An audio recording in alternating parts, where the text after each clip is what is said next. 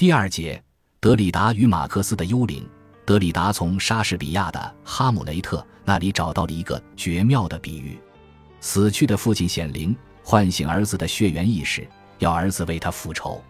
当历史的终结登台之后，我们开始徘徊而不知道该如何走下去。我们看不到还有更好的未来，只是隐隐地感到一些不安。此时，马克思这位共产主义之父的亡魂在远处向我们显形和招手。马克思主义向何处去？如同哈姆雷特的著名台词“生存还是毁灭”，这是一个值得考虑的问题一样，确实需要我们去思考，去采取实际的行动。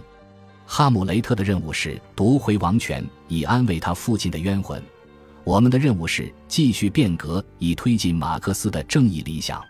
马克思的名字被印刻在了当代历史的纪念碑上，他的思想如同一个四处游荡的幽灵。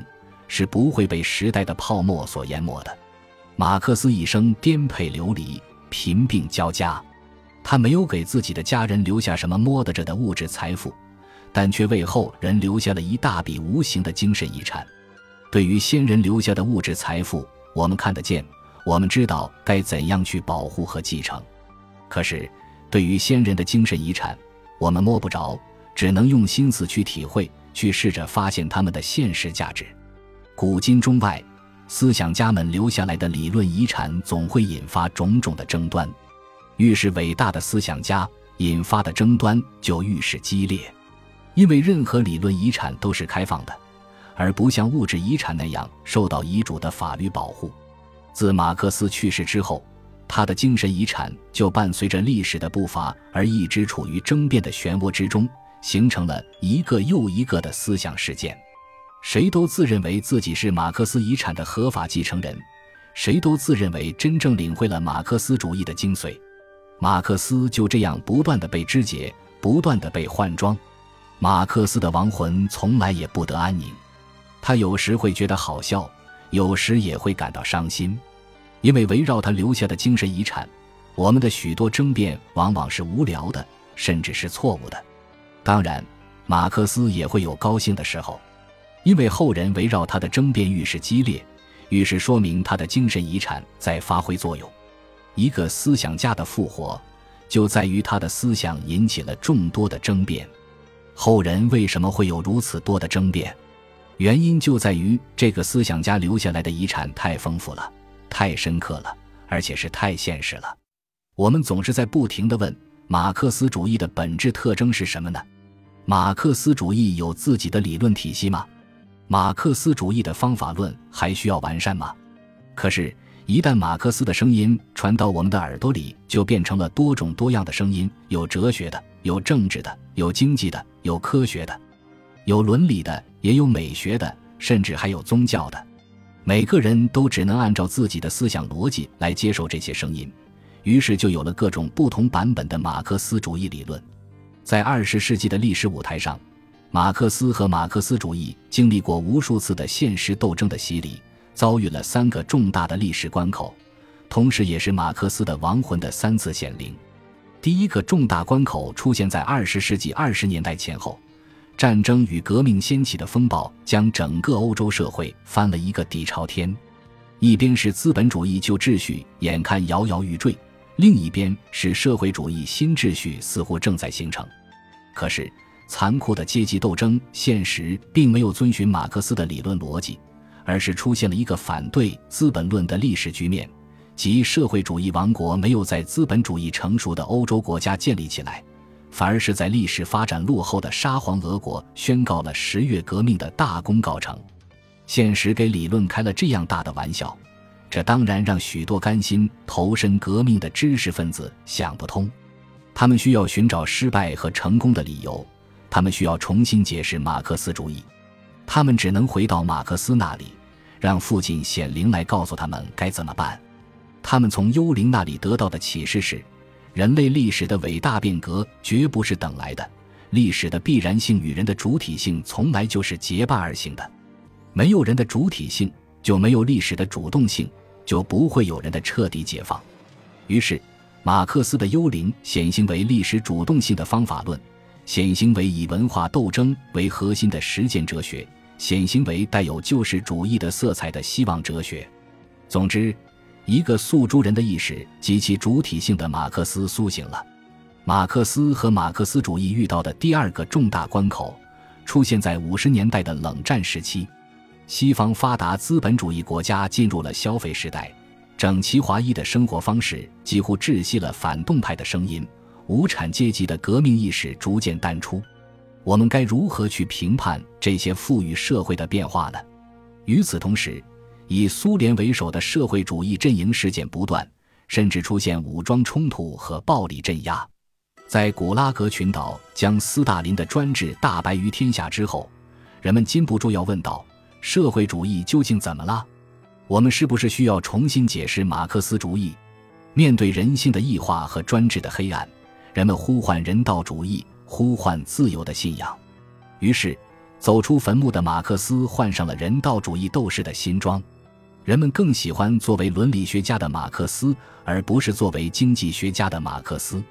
马克思的学说就是一种道德的抗议，与实证科学不沾边。当然，也有人更赞赏马克思的《资本论》，而不是1844年经济学哲学手稿。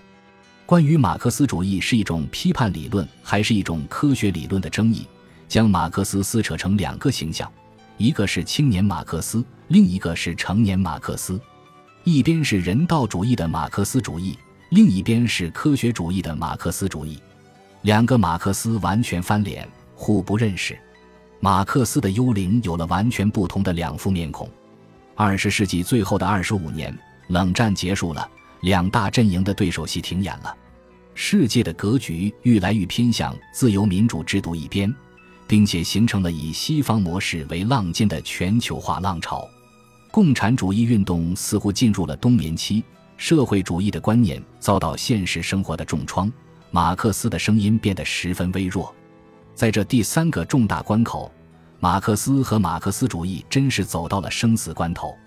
全球化浪潮扑面而来。发达国家携带着资本的指令、技术的专利、政治的偏向、文化的优势，甚至是军事的大棒，力图将世界纳入自己的势力范围。他们高呼“资本主义万岁，市场经济万岁”。与此同时，终结论与后现代主义一唱一和，要将革命的话语彻底的清除。后现代主义思潮也在大肆讨伐现代主义的启蒙话语。清算所有关于人类历史的宏大叙事，马克思主义也被当作一种宏大叙事，从而遭到了后现代主义的质疑和否定。以福山的历史终结论为代表的各种终结论，一时间铺天盖地，充斥在主流话语之中。当意识形态终结时，历史就终结了；当现代性终结时，人道主义和马克思主义也就终结了。当我们当下关于人的概念终结时，人道主义也同样终结了。就像绿色环保组织在相当一段时间里向我们警示的那样，世界的终结或许很快到来，因为意识形态、现代性、人道主义和马克思主义相互结合以后产生的巨大作用力，把我们得以存活的环境推到了极度危险的边缘。讨论什么都没有意义了。因为我们生活的这个地球，甚至太阳系也快要终结了。如利奥塔德这位后现代主义大师就想到了太阳将要老死的问题。太阳正在慢慢的变老，它可能在四十五亿年爆炸，它的预期寿命已经过去一半。所以在我看来，这是今天我们面临的唯一严肃的问题。按照利奥塔德的思维逻辑，地球和太阳都快毁灭了。我们还去讨论什么异化和人道主义问题，还去追求什么人类历史的真理，就显得太可笑、太肤浅了。我们用不着去重读马克思的文本，也用不着去还马克思本来的面目。无论是回归马克思还是完善马克思，都已经没有什么意义和价值了。启蒙运动神话的破灭，现代性与大屠杀的关联，共产主义的崩溃。这一切都要求我们丢弃那些宏大叙事，远离那些革命理想。马克思主义的学说及其事业确实降到了冰点，现实总是与他唱反调，人们对此产生了怀疑甚至绝望。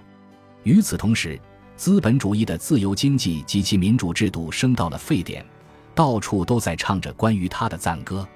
然而，自由经济的问题还在不断的出现，全球化的浪潮引来了阵阵的抗议之声。德里达列举的十大祸害，可以说明历史并没有终结。今天，这些祸害不断的给人类带来了许许多多的苦难。既然现实的苦难没有根除，我们的心中就会怀抱消除这些苦难的希望。